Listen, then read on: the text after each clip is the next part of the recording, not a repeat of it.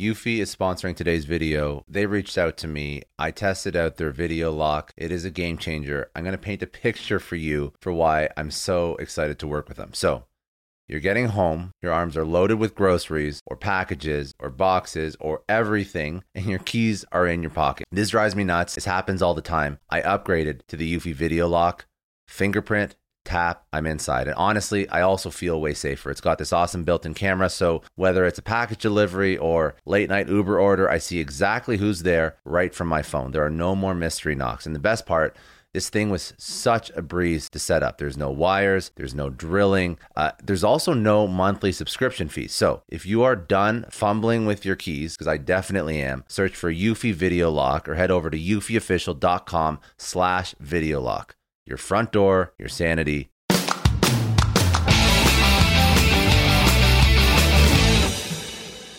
Welcome to the Success Story Podcast. I'm your host, Scott Clary. On this podcast, I have candid interviews with execs, celebrities, politicians, and other notable figures, all who have achieved success through both wins and losses, to learn more about their life, their ideas, and their insights. I sit down with leaders and mentors and unpack their story to help pass those lessons on to others through both experiences and tactical strategy for business professionals, entrepreneurs, and everyone in between. Without further ado, another episode of the Success Story Podcast. Before we start today's episode, a quick note from our sponsor, Nth Round, a fully comprehensive equity management platform. This is what they do. Business owners, are you looking to raise capital and unlock shareholder liquidity? Before hiring expensive consultants or brokers, you need to know about Nth Round. Private businesses use Nth Round to unlock liquidity without bloating costs. With Nth Round's Equity Management Suite, you'll be able to create liquidity, engage with shareholders, and control your company's destiny, all in one secure platform. Get your free guide to liquidity. Go to nthround.com slash liquidity. That's nthround.com slash liquidity. Thanks again for joining me today. I am sitting down with Chris Hart Vigson, who is the founder CEO of Dooly. Uh, now, Chris has a 20 plus year career in sales, having worked in a variety of roles, um, but most notably, uh, he has worked as uh, several senior le- senior level leadership positions. So, uh, SVP, uh, EVP, and most uh, recently EVP sales. Um, he's also worked as several sales leaders, directors, vice presidents across other organizations. Um, but what I wanted to speak to Chris about, why I'm excited uh, that he's on, is he has a strong opinion on uh, what you know the what what sales looks like now in terms of sales within large SaaS organizations, uh, the problems that these organizations have, as well as he has the scope of experience from working uh, as an executive at a high level, uh, scaling sales at Vision Critical from zero well from not zero dollars but from you know low six figures all the way through to over 100 million.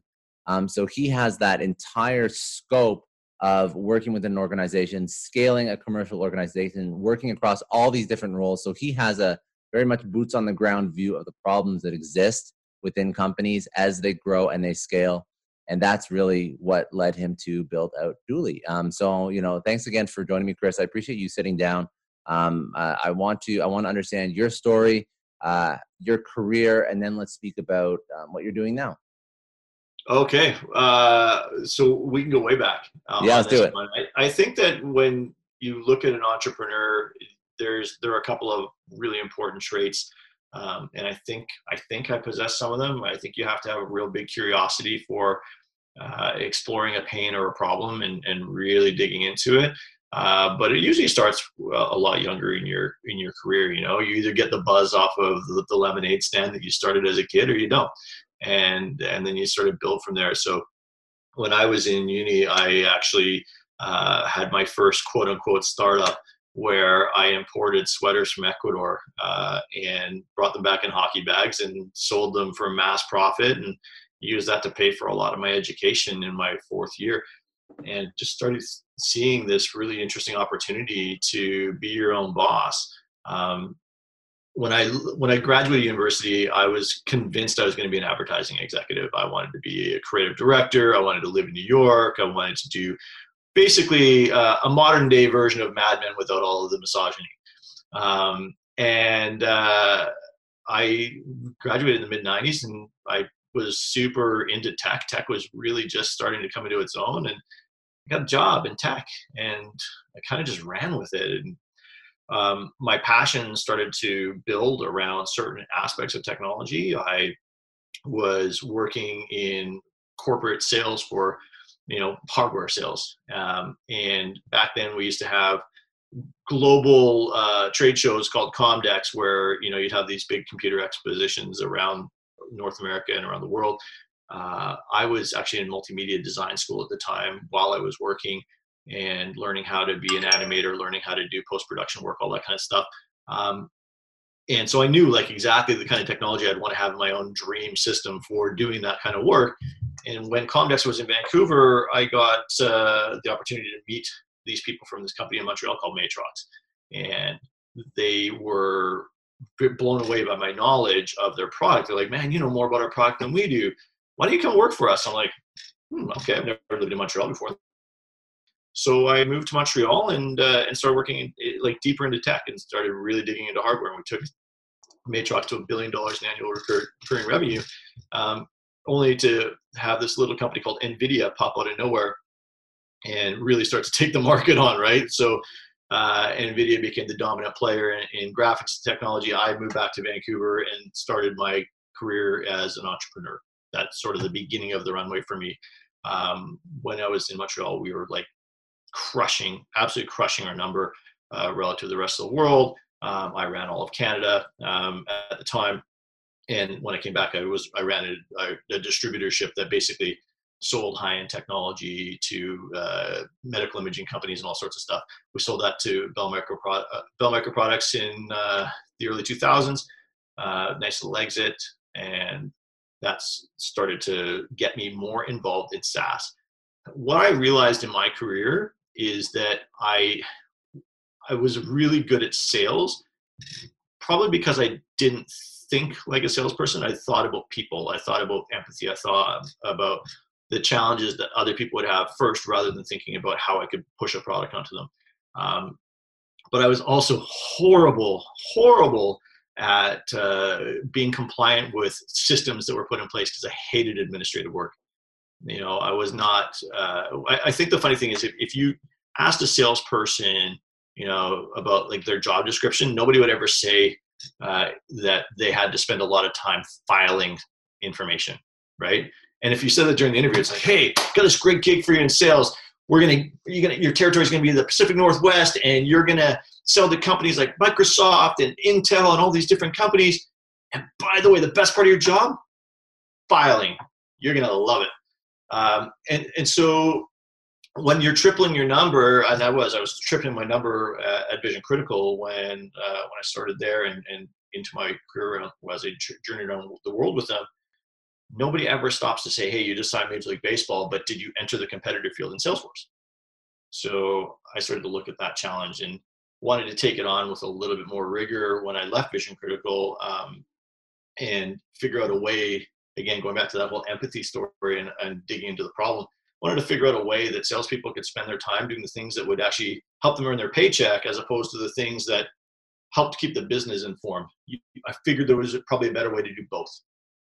So that was the genesis. And and i guess that's a just such a uh, impactful point for somebody who's worked in sales like the non-sales activities just kill like absolutely kill your day. It just takes away and it's like the and and it's also i don't i don't even know if you ever want to go into this but it's also a personality thing like there are there are intrinsic personalities that are are are less um, if you ever run like a disc profile on anybody or anything like that like the, the personalities are are less apt to want to do that kind of work and salespeople traditionally aren't. So this is a huge pain point that you're solving. Yeah. So, so you you understand the pain point, you've lived through it, and that's usually what makes the best entrepreneur, right? It's somebody who is actually uh, who's actually lived through this problem and then they want to go solve it. But how do you how do you start? How do you start this company? Um, coming, you know, uh, you've had some success in the past. Mm-hmm.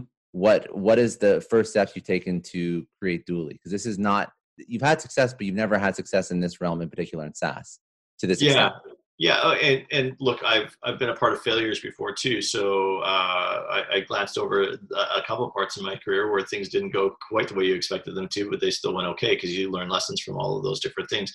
I became I became really fascinated with workflow and and trying to optimize workflow, primarily because I hated doing all of the things that I felt other things could do for me.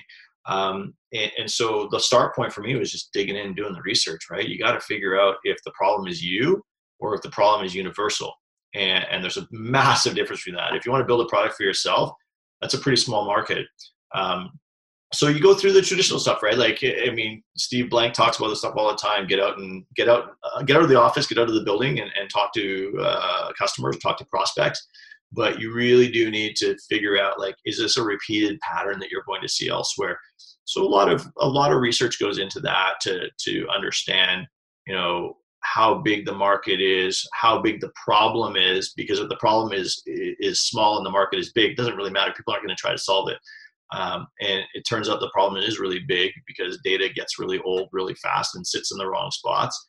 Um, and there's all sorts of things that the remnants that, that happen as a result of that problem too. And and that was the cool part for me was as we started to dig into the problem, it was clear that there was actually a second problem which was probably as big, if not bigger, than the first problem. It was one that most people didn't really understand, and that's you have you have a sales organization that, or even like the organization in general, that is there to support the salesperson and, and try to help to expedite sales. We always talk about like customer acquisition cost and like the time to close and all of those different things.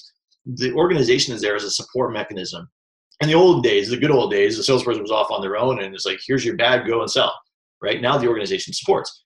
But the reality is they didn't know when to support or how to support because again, the data isn't coming across. So what what was happening was, uh, and I saw this myself, you'd go and talk to the salespeople, have your one-on-ones with them as a sales leader or sales manager, and they'd be talking about their deals and you'd be whiteboarding stuff and you'd be looking at the deal going, oh yeah, I didn't know about that. I didn't know about that.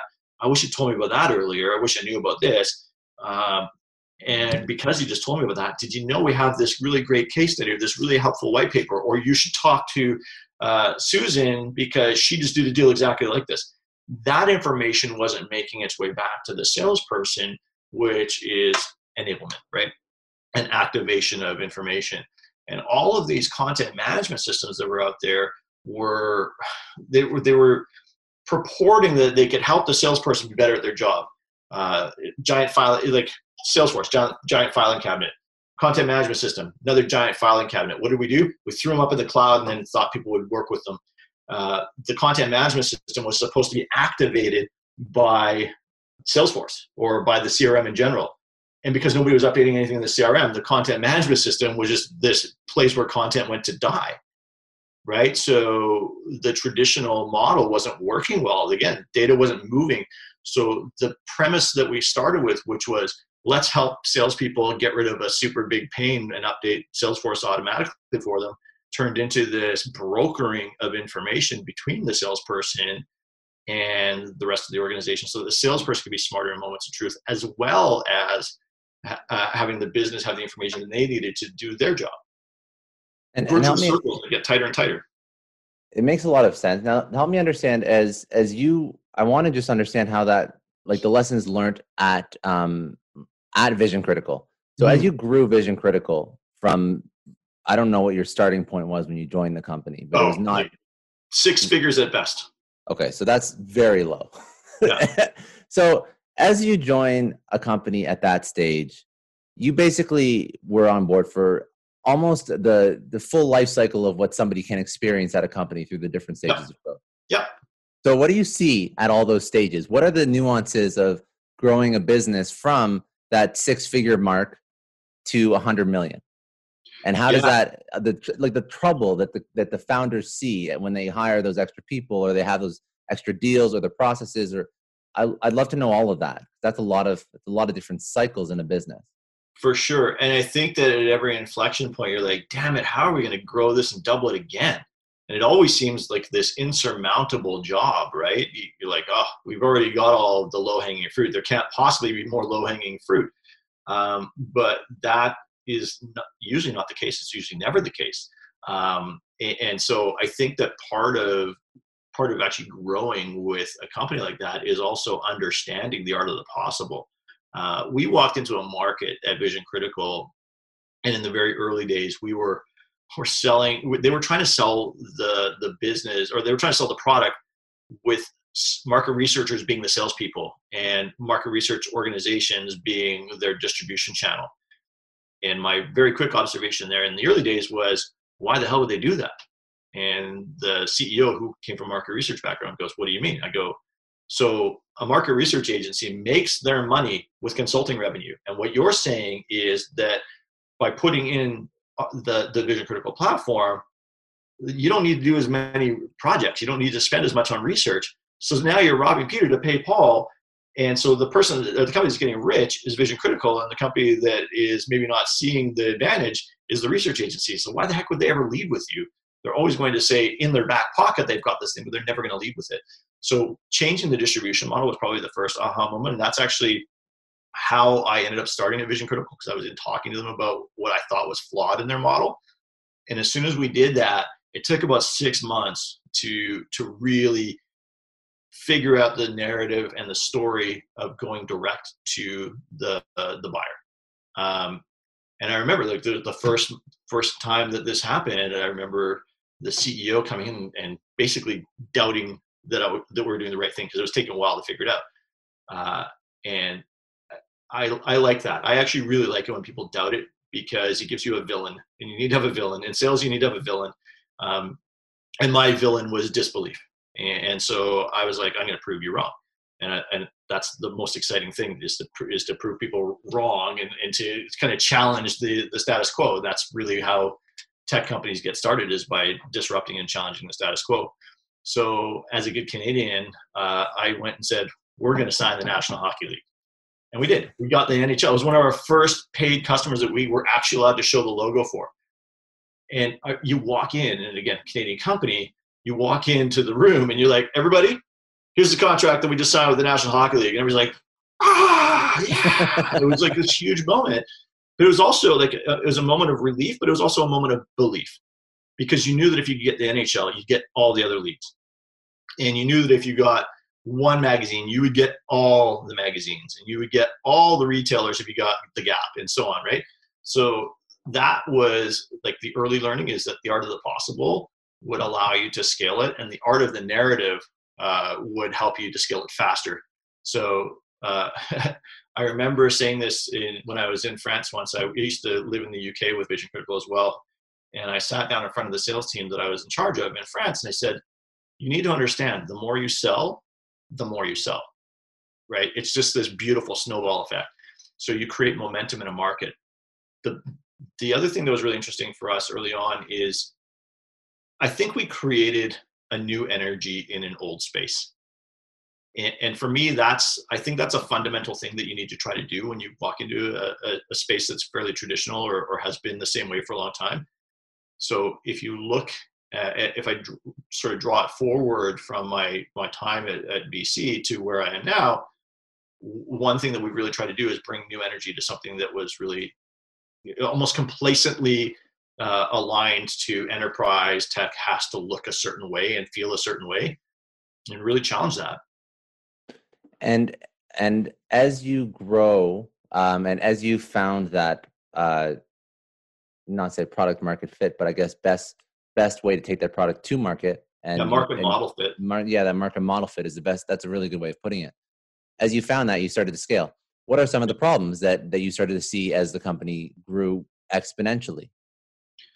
Uh, some of the problems were some people wanted to hold on to a certain way, and some people were were ready to let go and try something even more aggressive. Um, and and you know when whenever you have a blip, like you're and you're always gonna have a blip because at some point you promote Chris out of sales and you put him into a leadership role. Well, Chris was doing really well in sales. Now you got somebody else that has to ramp into a role, and so there's that awkward sort of mm-hmm. you know the messy middle, uh, if you will, that happens um, and uh, some people don't have patience for that. Again, it, it kind of goes back to what the role and it took six months to kind of get the wheels rolling well then you have to go through that cycle again with your next wave of, of salespeople uh, as they come in so Uh, you get people that want to snap back to what was working in the very, very early days, and, and we'd mm-hmm. already that ship had sailed. So you know we had to we had to do a really good job of, of trying not to um, run in the zigzag pattern. You want to try to run in straight lines as much as possible. It gets harder to do when there's more voices and more influencers involved in the in the business to keep that alignment and that that uh, run in the same direction mentality. And that I that I I completely understand that point. What I actually meant with that question was more along the lines of uh, scalability issues, more in terms of actually like incorporating software enablement tech to actually help with some of the scalability issues and and the issues that actually let me say this are there are there process problems at six figures that are just just sort of taken to another level or magnified at yeah. Yeah at yeah. 50 million. And that's what i'm saying that's what i was yeah. trying to get out. Like what are those process problems and and how should you should you target them or tackle them right away? Or is it something that you only see come up in a business once it gets past a certain uh, threshold yeah oh, i think you got to try to capture as much of it as, as possible in the early days. So what you'll notice in terms of process and, and problems and i was sort of alluding to it when i said you know you promote me into a different role and suddenly i'm not selling anymore. Part of the problem of me not selling anymore is that all my tribal knowledge traveled with me uh, unless we had it documented somewhere. So one of the biggest problems that we had was conveying that tribal knowledge to the next generation of sellers uh, and making sure that everybody had this built out playbook. Now, I want you to rewind the clock a little bit. When when I was at BC, I started in 2005. Most enablement tech, like sales enablement, wasn't even a thing, mm-hmm. right? Uh, product marketing was barely even a thing. So we were largely uh, making it up as we as we went along, and the way that you convey knowledge to everybody was at your annual sales kickoff. Once a year, you would share knowledge, which is like it, it's almost disastrous to the business to wait that long. So we, you know, I I learned from that and, and really held on to that lesson of the importance of immediacy in sharing information and the importance of trying to help people to shape a story into their own words. I could tell you stories about how the National Hockey League changed the rules in the game based on the, the research that was done in, in their community. I could tell you stories about how Major League Baseball selected the American Team America uniforms for the, the Olympics based on information from their research. Nobody else could tell you that unless I told them that right? And then they got to put it in their own words. Uh, the other thing that I learned is that when at scale, there are so many stories flying around, right? Uh, because you got so many deals, and there some of those stories are more specific to different verticals than others. But the the gatekeepers for those stories were typically the post sales people, the customer success and implementation folks. They knew every ROI story. They knew every uh, reason why a customer loved us or hated us getting that information from them was actually really hard mm-hmm. right and and as you start your own company and you know in the early days at bc or sorry at Dooly i was really responsible for both sides. I still am to a, obviously to a degree to degree but um, the the the post sale stories become the the launch pad for your next sales. You got to get that information into people's hands. If you don't you will bottleneck and you will choke out for a period of time while people build their own narratives. It's like, why would you want to reinvent the wheel every single time new people come in? Now I have I have a question for you as a CEO of a company now, and you've yeah. seen you've seen how a lack of tribal knowledge can hurt an organization. Now, a CEO a CEO has an extra responsibility because not only does that CEO have to pass on the knowledge and the playbook that they've used to to really build out their initial iteration of a product or whatnot, but they also have to pass on that evangelism and and the love for the brand. Now, some may say that it's impossible for for an employee to ever love a brand as much of it as a CEO. Um, but what would do you agree with that, or do you disagree? And you can and you as a CEO have now found a way to pass on your your passion, your evangelism for Dooly to your employees along with the playbook. I think that you have to. Uh, uh, so when I look for people to to join the business, I do look for people that have natural curiosity that like to solve big problems, and frankly, people that get what we do and why it's important. Um, and, and so I think if you start with a basic building block of, I totally get what you're doing at, at Dooly when you hire people. When they come on board, you can build that that passion and that that desire to win, but it, it is it's a mentality uh, as much as anything else, and people either have the mentality or they don't. You can try to build infectiousness through culture and through, but again, that's that's part of good hires too, right? You hire really good people who are really passionate and who are, get aligned on a mission, and the job is half done. Now, as a leader, there are incremental things that you need to do. If you can't sell your own product, please don't expect somebody else to do it ever. Right? Hey, hey, guys, we've built this awesome thing. I've never been able to sell it myself, but I'd sure love for you to do it. Good luck, right? That's that's not infectious.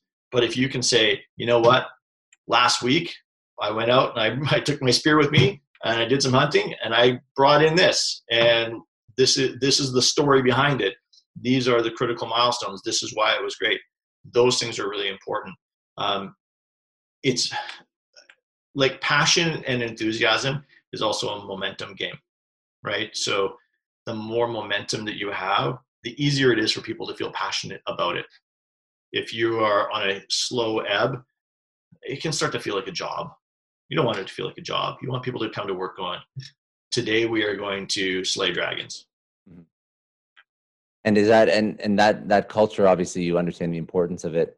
Mm-hmm. Um, is there is there because uh, I, I, appreciate that you understand the importance of it as a ceo i think that's very i think that's that's something to uh to you know pat yourself on the back of it because i don't think every ceo understands that. But i would also ask you as somebody hiring for jobs how do you make sure that a ceo has the right mindset is framed the way you are? Because i think the way you understand how to grow business how you understand culture you understand how to hire people that's the right way to do it Mm-hmm. But how do you, how, as a as a as a employee, as somebody who's being hired as a hiree, I don't know if that's a proper word, but as a hiree or whatever that person is called, how do you how do you gauge an organization's effectiveness to to, to build that culture for you? Uh, I would ask the the person I'm that's interviewing me a bunch yeah. of questions around that as well. Tell me your journey here right? So you may, I mean, in the early days, you're going to be interviewed by the CEO. and the yeah. later days, the CEO is probably not going to have much to do with the interviewing process unless they're hiring for the executive suite. Unfortunately, I'd love to be able to sit down and talk to every single person that, that came in uh, and tell them why I believe in it. Uh, and usually what ends up happening now is uh, when or when the company gets bigger, you do a cohort of people at the same time where you bring them all into a room and you say, look, this is the story, this is the journey, this is why I'm so excited to have you on board to be a, a participant in the journey with us or a member of the journey with us. Um, so I, I, think that as as an, a prospective employee, the the questions that you want to ask are around why did you join? How you know how is you know you, you say you joined for these reasons how has it lived up to that? Yeah. For you, I think, I think how are you how are you capturing that magic? How are you capturing the lightning in the bottle? Yeah. And you no. can see it, like you can see.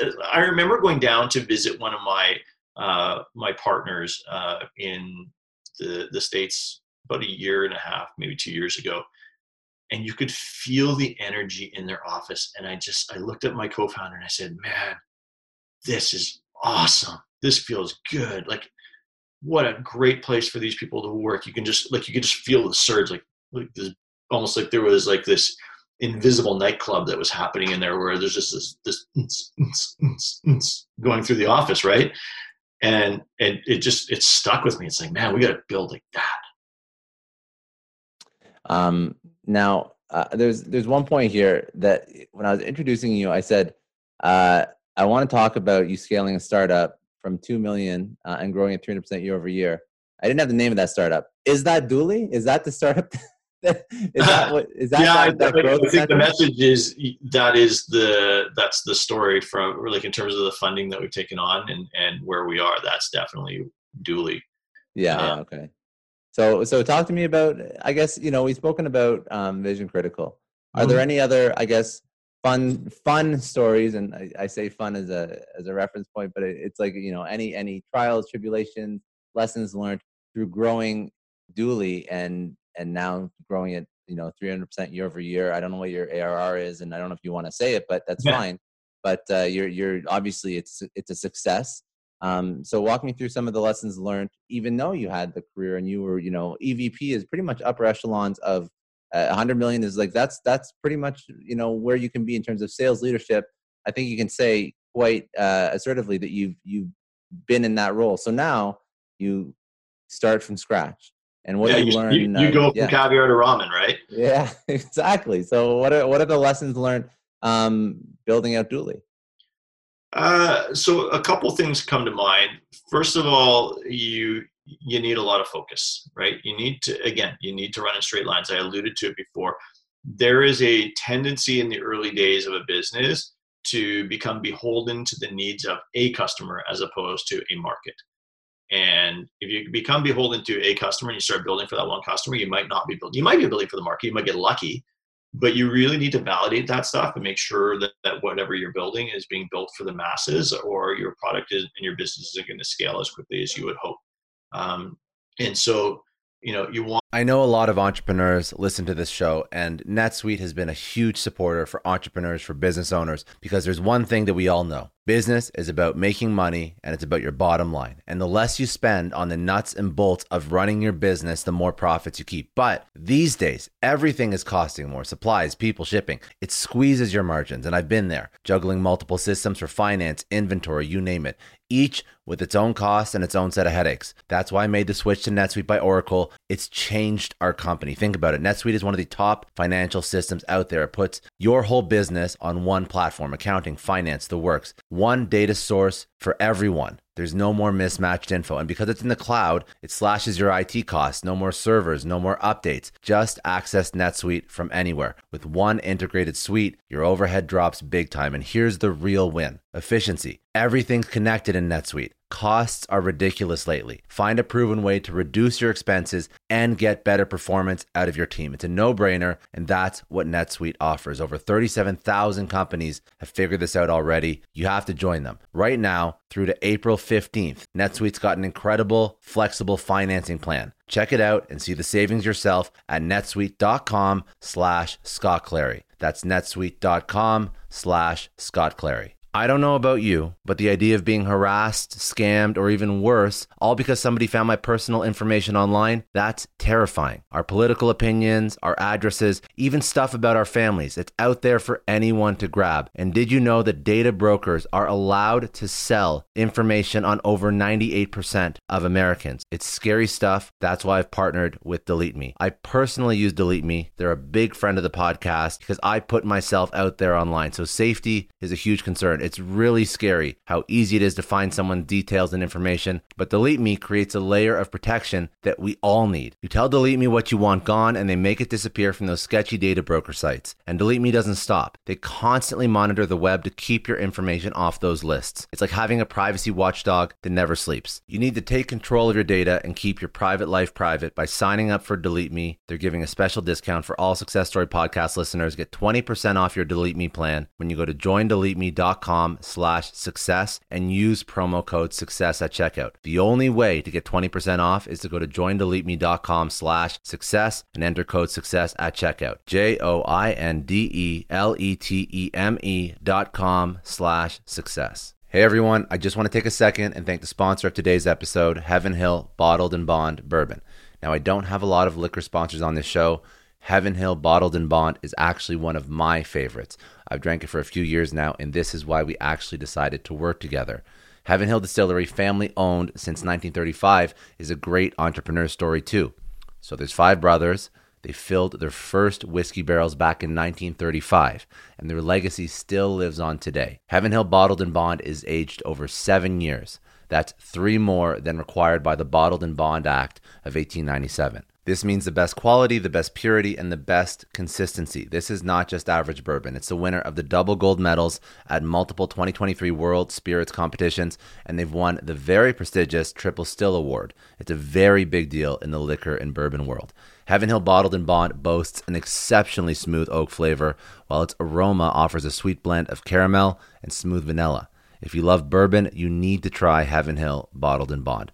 Available nationally, look for a bottle at your local store. Heaven Hill reminds you to think wisely, drink wisely. Think back to your last few days in the office. Did any of them leave you feeling really accomplished? Not the kind of day where you're running around like crazy, but where you've made real progress on something that matters. Because being busy doesn't always mean being productive, and I bet you we've all been there. And maybe it's time to rethink what it means to get things done. Today's episode is sponsored by Belay, and what they help you do is instead of getting sucked into emails and to do lists, they help you delegate tasks and focus on big goals. They can connect you with top notch US based talent who are ready to take on those time consuming tasks that bog you down. Let's be real, there are way more important things you could be doing than bookkeeping or wrangling a packed inbox. They have virtual assistants to handle all of those pesky administrative tasks, or accounting professional to take care of all your financials. But here's the best part you don't have to waste weeks searching for the right person. Belay's personalized matching service works quickly, sometimes matching you with the right talent to take stuff off your plate in under a week. Are you ready to try a different way of working? Check out Belay's list of the top 25 things you can delegate to a virtual assistant. It might just change your business and your life text success, that's S U C C E S S, to 55123 to get the list and to start transforming your to do list with Belay. Thank you so much, Indeed, for sponsoring Success Story. For all business leaders out there, Indeed is a lifesaver. See, we're always driven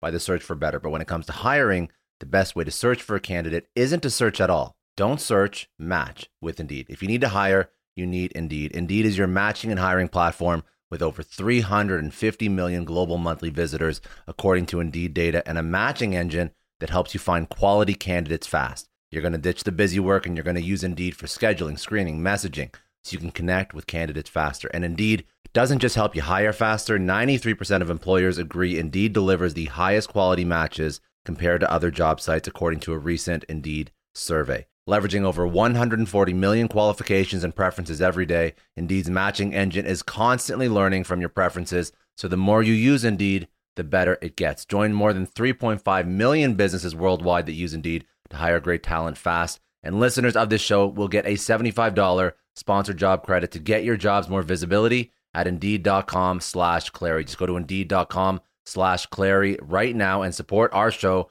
by saying you heard about Indeed on this podcast. Indeed.com slash Clary. Terms and conditions apply. If you need to hire, you need Indeed. Trying to make sure that even if you have loud voices in the room because you have a big customer and a bunch of small ones, that you don't just build for them. Uh, it will it will deviate your plan, and it can create a lot of confusion. I would say the other thing along the lines of focus is just because you place a small bet in something and it doesn't pan out doesn't necessarily mean that that small bet won't pan out down the road if you continue to bet on it but you need if you're going to continue to bet on something you need to continue to research it and dig in and make sure that the, the initial bet was based on a problem that you knew and that the incremental investment was based on problems that were surrounding that so you know there there are a number of things that we built in the product that at first blush that's like nobody's using this. Ugh, why do we build this stupid thing? Um, but you knew there was an end game. Mm-hmm. so you know it's stephen covey 101 or i think it's chapters uh, chapter one which is begin with an end in mind.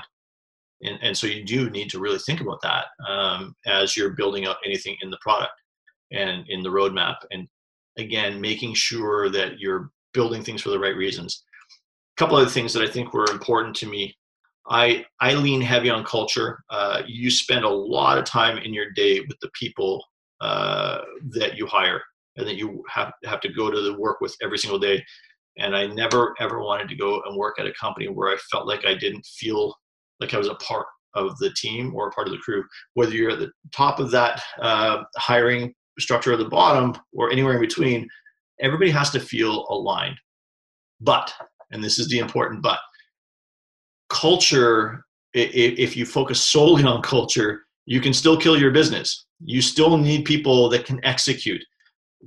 Lovely, wonderful people can come through the doors of your company that you're like, man, I really, really like this person so, so much. I really, really want to keep working with them. If they're not able to deliver, you still need to make hard decisions to to part ways. And, and I think that that's a hard lesson for people to learn. There's always a fear that you'll never be able to hire the next person if you release the person that isn't necessarily performing to your your uh, needs or or able to deliver to your needs.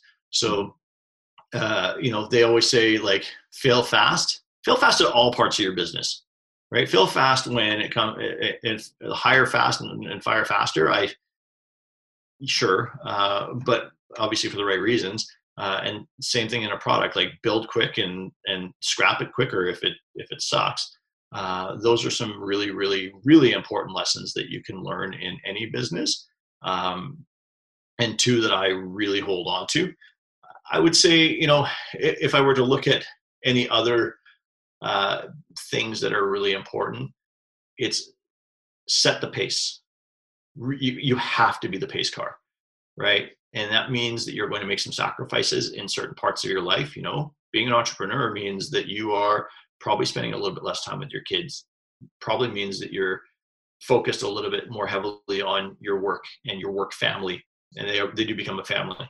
Um, and and that part is you, you have to know if you have an appetite for it. Like i, I love love love my my kids and i love love love my partner uh, and you know it, it eats at me when i don't spend time with them uh, i always begin with the end in mind to recognize that you know there is an end game for this which is you know a level of comfort for them but more so and this is this was i said this in a in a podcast not too long ago for because people ask me like how does how does what you're doing in your work impact what you're doing with your family mm-hmm. um, everything that i do i do with the aim of helping my children understand the art of the possible right?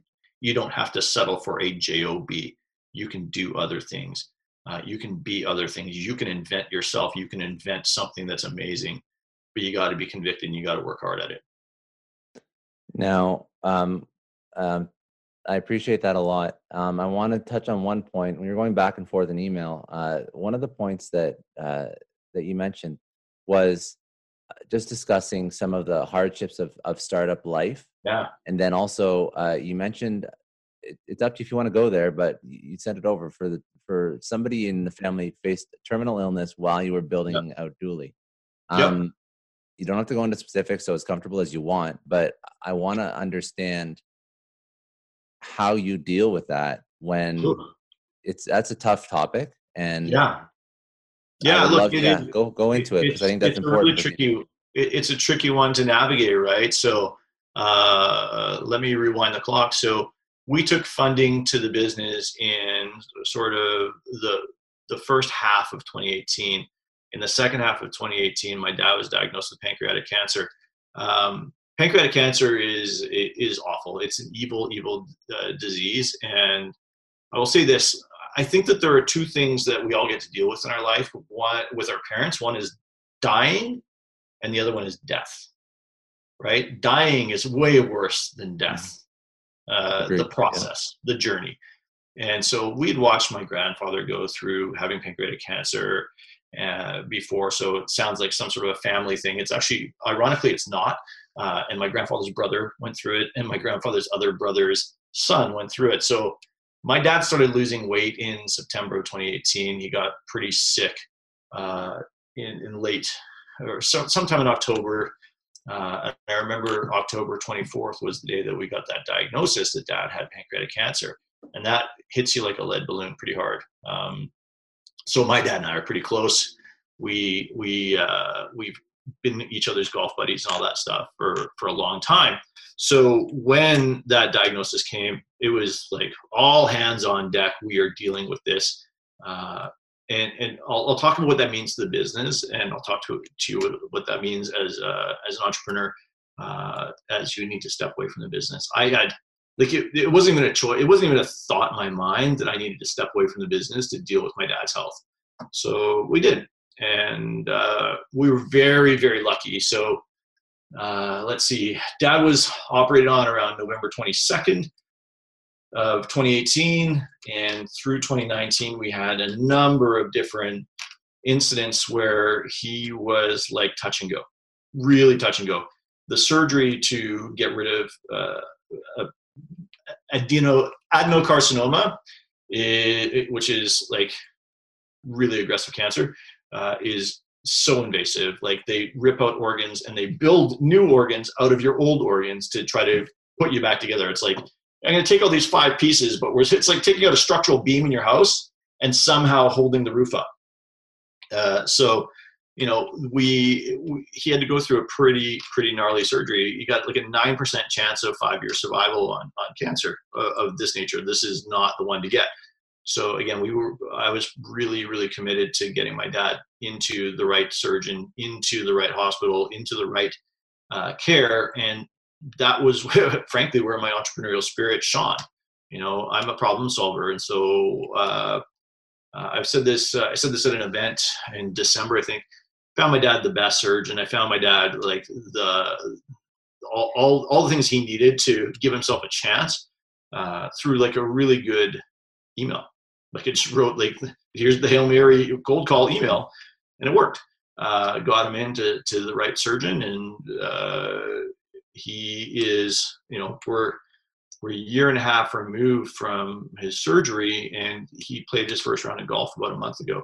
Um, now, he ain't the same guy. You know, he's he's pretty beat up. He's 40 pounds later. He is, uh, you know, my dad was the guy that would like, hey, bring your car over to my place. I'll change your brakes at 72. Right? Like, oh, okay, here you go. And he, he jacked the car up and ripped the brakes out and put in new brakes.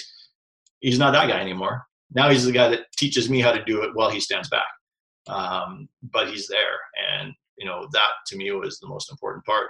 So from a business perspective, what you'll learn through that process is who your real leaders are and where your deficiencies are. Because I did need to step away for considerable periods of time, uh, both mentally and physically. Spent, I'm guessing that uh, I spent between 20 and 25 percent of my 2019 year bedside in the hospital uh, for like on different days, right? Mm-hmm. Just coaching and talking to dad, making sure that he had what he needed. Um, and so, yeah, you do. You you understand who your leaders are through that process and that journey, uh, and and that I think is the, the, the silver lining for the business is yeah, we might have suffered from me not being around, but we also gained an opportunity to level up in certain parts of the business where we needed to. So um, that's and that's something that I think a lot of uh, entrepreneur stories or entrepreneurs don't take into consideration. Um, just like the that's a, obviously an extreme example, and I, you know you, yeah. don't uh, you know a lot of people aren't going to have to experience that. Thank God, that's a very tough thing to go through. Yeah. But I still think that even for yeah, it's tough.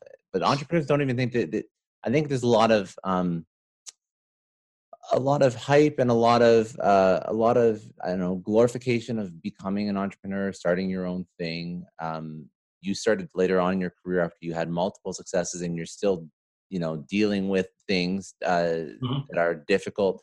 So, I guess you know what outside of that, what are some other like sobering truths of? Uh, so you mentioned time.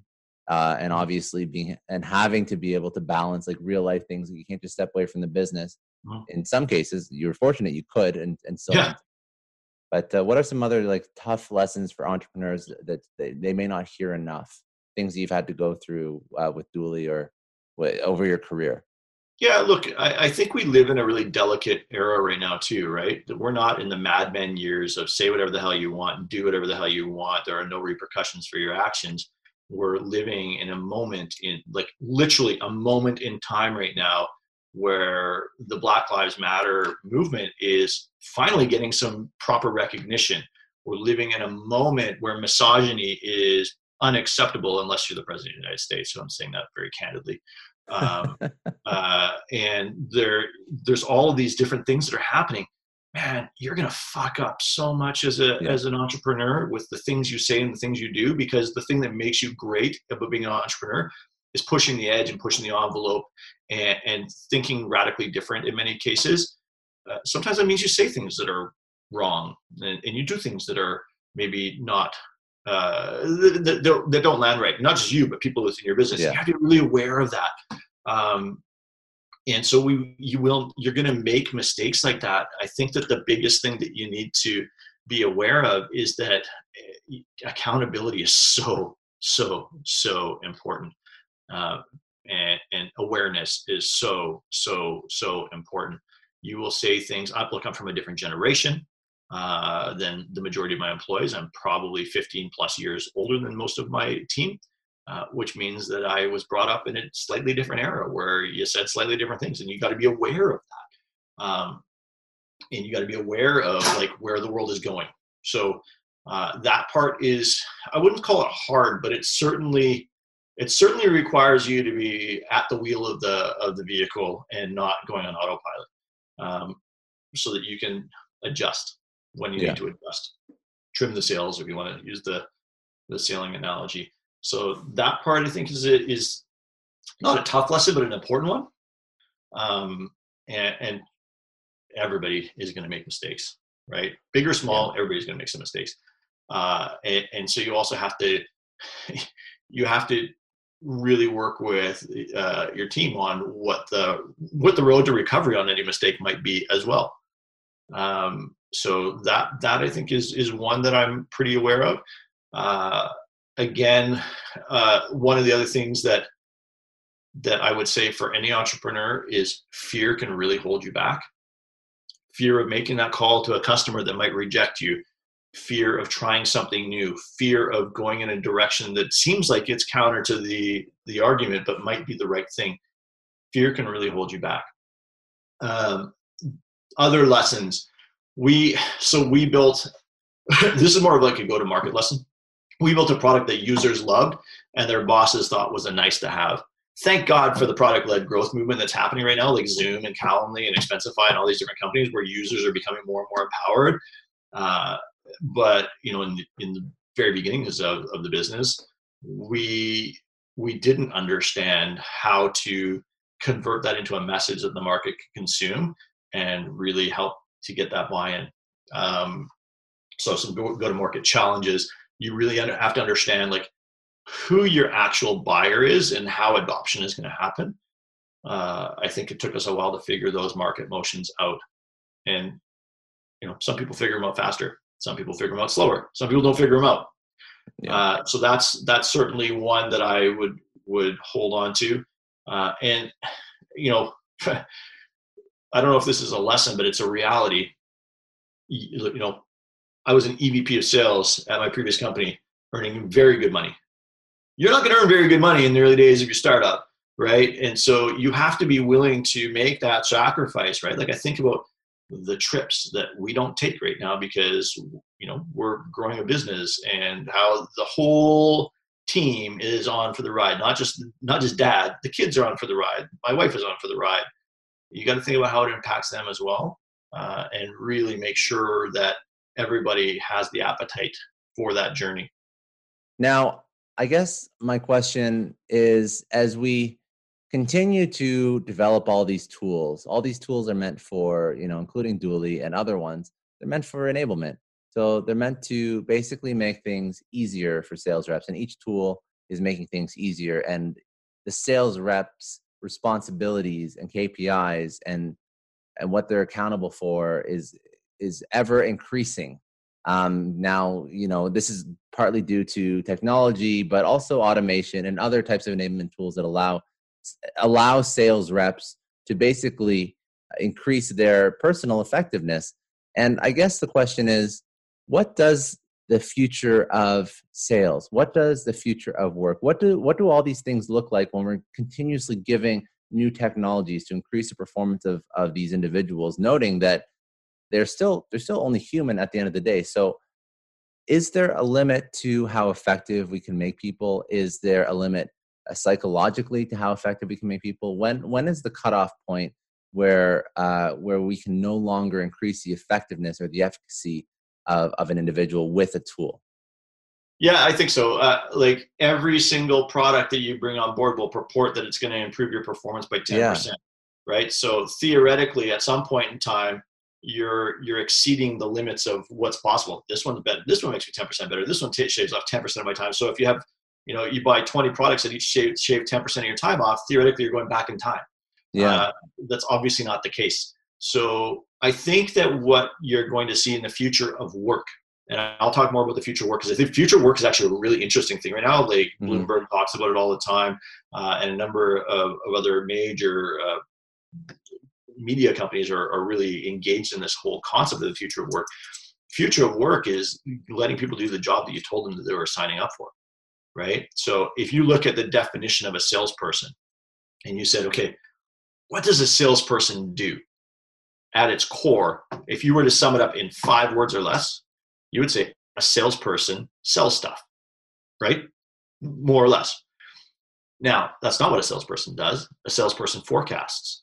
A salesperson does expense reports. A salesperson has one on ones with their manager. A salesperson takes notes in meetings. A salesperson updates the CRM and does all of this other stuff. But you don't talk about that, right? So the reality is, I think that the future of work is that the definition of your job at its, at its simplest level is what you're actually going to be doing. And all of the technology that you surround the, the, the seller with or the, the worker with are going to solve the problems of the things that you didn't tell them were in their job description. Hmm. right? That's an interesting way of thinking, but uh, it makes a lot of sense because yeah. that's, yeah, that makes a lot of sense. Yeah. yeah, it's. I mean, I maybe it's oversimplified, but I think that the reality is, again, I'll go back to that initial example. When I signed Major League Baseball or in the NHL, nobody came up to me and said, "High five, Kris! Really good job on signing those deals." Did you update the competitor field in Salesforce? Did you file your expenses for that trip? Nobody said that, right? It, it's it's assumed that you're going to do those things but as a seller, it's assumed that because my paycheck is so predicated on my performance, that I'm not going to do those things, right? Like I'm, I'm really not. 50% of a sales, salesperson's paycheck, 50% plus actually, if you're a good seller, is based on your performance. It's an open-ended pay uh, paying role, right? You can make as much money as humanly possible within that job, unless you have a capped commission plan, which I think are terrible. Um, so if that's the case, you're hiring somebody that you know is under the pump to perform. No other role in the business, engineering, HR, nobody else has quotas that if they miss them, their paycheck gets cut in half. You might miss your bonus, but your bonus is probably not going to cut your pay in half. It's probably incremental. That's why it's called a bonus, right? Commission is not a bonus, it is your pay. Uh, so when you're thinking along the lines of that, you have to really be empathetic to the needs of that person. The future of work is the ability for us to deliver on the, the promises of what your job is supposed to be and getting rid of like all the block and tackle crap that get people all tied up in their in their daily chores and activities so that's why like you look at all of the revolutions that are happening around the world it's all about trying to improve the perception of a specific thing that's happening, right? Perception of women, the perception of, yeah. of black people, the perception of this, perception of that. Even in the perce- your perception of work, and I don't want to compare the two because they're not even close to the same thing. In the in the perception of your job, you never signed up for all the other crap. Mm-hmm. Yeah. So we want to get to a point where we give them an empathetic solution, and if you don't provide them with an empathetic solution, they will find it, and it might not be at your company. That's uh, that's a very good takeaway for for for anyone listening, and I think that that's why we see such high turnover rates. Twenty five percent in sales. Yeah. Some of it's you know unregretted. Some of it's because somebody doesn't doesn't have a passion. I I cr- I crushed my number at an antivirus company um, one year, sort of between Vision Critical and my last entrepreneurial role, uh, where I figured I wanted to get into SaaS. I hated my job and I left because I hated selling antivirus software. Some people would be like, security software, sign me up. This is really cool. I was like, screw that. Uh, again, got to kind of align with passion too. So 25% of people churn year over year, unregretted, regretted, misfit. Um, now, just to tee it up, I want to uh, first of all, I just want to ask: Is there anything um, outside of you know what we talked about um, in, in your journey in your life before Dooly or or at Dooly that we didn't cover? Because if if we're teed up for that, then I want to ask sort of closing questions, just uh, lessons learned from your career. But uh, just the floor for you to before we go. And yeah, I would say the only other thing, like there there is one lesson that I really uh, try to bring into my job, which I learned as a baseball coach. Um, and, look, you, you sure there's tons of stuff that, that we don't know, but let's talk about this one specifically. I remember I had this this kid on my baseball team a few years ago, uh, and I had just gone through this this coaching program to learn how to be a better coach. I still think I'm an okay coach. I don't think I'm a great coach. I'm certainly not going to coach at the major league level anytime soon. Um, but uh, this this kid was so self aware uh, that it was like wild to experience this. Uh, I was trying to teach him how to do his swing, and I was teaching him wrong. Uh, and, and this kind of goes into the whole idea of enablement, right? And and he he paused and he goes, Coach, I don't learn the way you're teaching me. I'm I'm a I'm a hands-on learner. I need to have the bat in my hand in order to learn. You're trying to teach me like a visual learning. So there's actually three types of learners. There's people who are, are tactile, people that learn through hearing, uh, and then people who learn through seeing. And uh, he was very much a tactile learner, and so I'm like, okay, holy crap! I didn't even realize that I was making a mistake. Here's the bat. All right, let's break it down into smaller bits let's put you into your backswing. Okay, elbow in right position, hands in right position, hands up by the ear, all that kind of stuff. Now, now you need to go to here. Now you need to go to here. Now you need to go to here. And as soon as we did that, he like his game changed. He was a kid who couldn't swing a baseball bat, who went on to be uh, what, there's a an award that he was nominated for uh, at the end of the year for like basically most improved player, the kid who gave his heart and soul into the game. And it was like this moment of great pride for me but again, I think what I learned from that is you the way that you learn isn't the way that everybody else learns. So you need to be really sensitive to that when you're delivering um, training or material to other people. And we think about that again from an empathetic perspective. We think about that inside of our product, like how and when is it appropriate to educate you. That's a that is that is a very good lesson, and I think that um, when when you are looking to coach a trainer or even build a product like that has to be something that has to be taken into consideration as well mm. and i don't think enough people do um the, the whole it's a whole other conversation not just on on building the best possible user experience for a product but the the way to coach people is a whole other conversation that i have a, a lot of issues with when it comes to sales I feel that not a lot of um, people coach sales individuals properly either mm. uh, but a lot of it is again because of we touched on this at one point it was just the the person who usually defaults into like a, a leadership position and doesn't know um, you know the the best way to coach or train or onboard yep. and then you get that rocky period in that person's onboarding a lot of it is because uh, it's usually just the best person in that role that moves into the next role right and that's not a good fix either there's probably one other thing that, that is interesting as an entrepreneur uh, and somebody who likes to be hands-on and, and, and whatnot uh, you need to have a bit more patience than I think most entrepreneurs do with the, the people who are learning that don't know it as well as you do. Mm-hmm. Uh, you know, I see it even with the way I work with my kids. It's like, oh, I could let you cut that onion, but I, this is my lesson from last night. I let you cut that onion, but I'm going to do it way faster and way easier. So I'm just going to do it. And my kid's like, but I want to learn. It's like, okay, you got, so the art of letting go is, is I think important. And realizing that despite the fact that you probably are better at it out of the gate, uh, you can let people get better than you at it if you give them enough opportunity. And you need to make sure that you are aware of that. And I would say that that's an ongoing lesson for me. Uh, the art of letting go is hard mm-hmm. uh, when it's your baby, when it's your thing, uh, when you know that there's an easier way of doing things. That's that's a tricky one. Very good. Um, okay, so to, to close this up, rapid fire, two questions uh, yeah. that I'd like to ask. The first question is one life lesson that you would tell your younger self. One life lesson that I would tell my younger self. Uh, oh gosh, that's an interesting one. Um, you gave a lot of stuff, so I feel guilty. Yeah, yeah, yeah. I'll, give, I'll give you one that, that is actually a quote that I really like. Fearlessly okay. be yourself. Fearlessly be yourself. Uh, don't hold back because you're worried about how other people think about you or perceive what you're doing.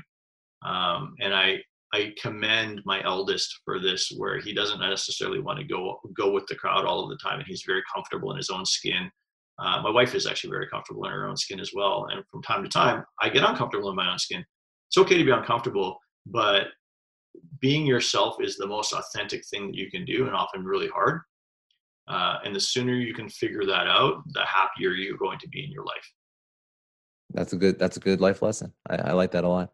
Um, second question: uh, What's a resource? It could be a book, podcast, Audible, something, or it could be a person too. Something that uh, you would recommend people go check out and that you have learned from. Oh, there's lots of those as well. Um, one or two. One or one or two. Yeah. so I'll give you I'll give you a couple. Um, one book that I'm I'm really in love with right now from a sales perspective is called The Transparency Sell.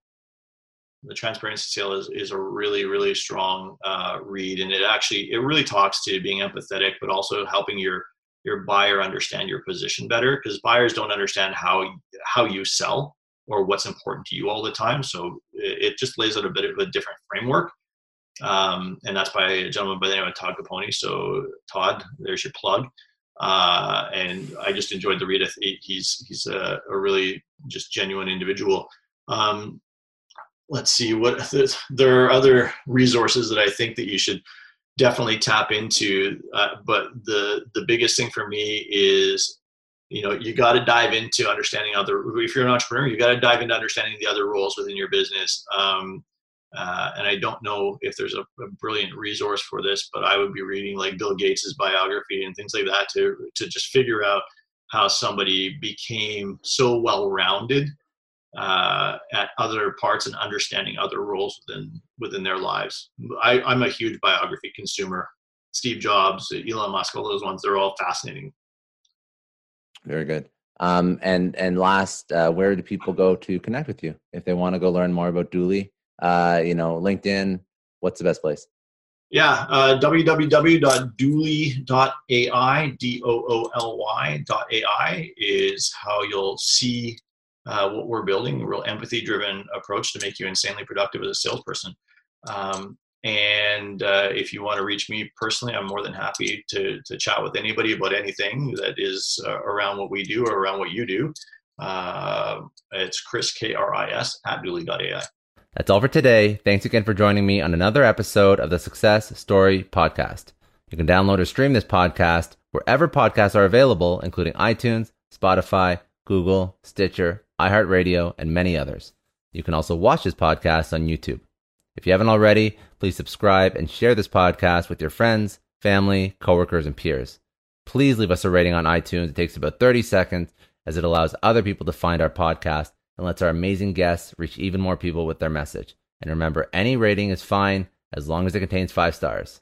I'm Scott Clary from the Success Story Podcast, signing off.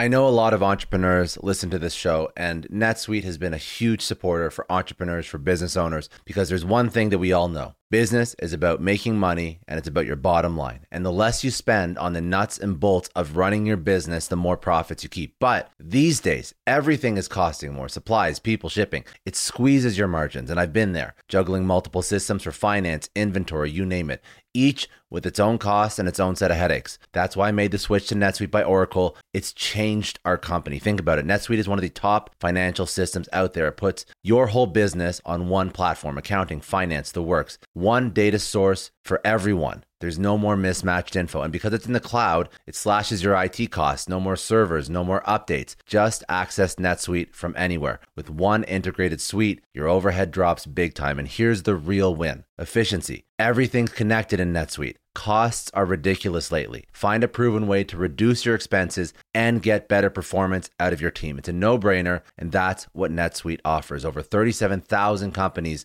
have figured this out already. You have to join them. Right now, through to April 15th, NetSuite's got an incredible, flexible financing plan. Check it out and see the savings yourself at netsuite.com slash Scott Clary. That's netsuite.com slash Scott Clary. I don't know about you, but the idea of being harassed, scammed, or even worse, all because somebody found my personal information online, that's terrifying. Our political opinions, our addresses, even stuff about our families, it's out there for anyone to grab. And did you know that data brokers are allowed to sell information on over 98% of Americans? It's scary stuff. That's why I've partnered with Delete Me. I personally use Delete Me. They're a big friend of the podcast because I put myself out there online. So safety is a huge concern. It's really scary how easy it is to find someone's details and information, but Delete Me creates a layer of protection that we all need. You tell Delete Me what you want gone, and they make it disappear from those sketchy data broker sites. And Delete Me doesn't stop. They constantly monitor the web to keep your information off those lists. It's like having a privacy watchdog that never sleeps. You need to take control of your data and keep your private life private by signing up for Delete Me. They're giving a special discount for all Success Story podcast listeners. Get 20% off your Delete Me plan when you go to joindeleteme.com com slash success and use promo code success at checkout. The only way to get 20% off is to go to joindeleteme.com slash success and enter code success at checkout. J-O-I-N-D-E-L-E-T-E-M-E dot com slash success. Hey everyone, I just want to take a second and thank the sponsor of today's episode, Heaven Hill Bottled in Bond Bourbon.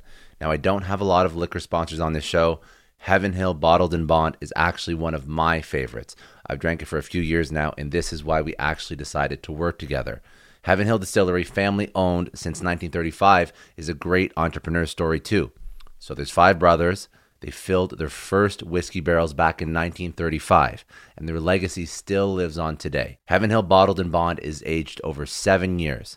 That's three more than required by the Bottled in Bond Act of 1897. This means the best quality, the best purity, and the best consistency. This is not just average bourbon. It's the winner of the double gold medals at multiple 2023 World Spirits competitions, and they've won the very prestigious Triple Still Award. It's a very big deal in the liquor and bourbon world. Heaven Hill Bottled in Bond boasts an exceptionally smooth oak flavor, while its aroma offers a sweet blend of caramel and smooth vanilla. If you love bourbon, you need to try Heaven Hill Bottled in Bond. Available nationally, look for a bottle at your local store. Heaven Hill reminds you to think wisely, drink wisely. Think back to your last few days in the office. Did any of them leave you feeling really accomplished? Not the kind of day where you're running around like crazy, but where you've made real progress on something that matters. Because being busy doesn't always mean being productive, and I bet you we've all been there.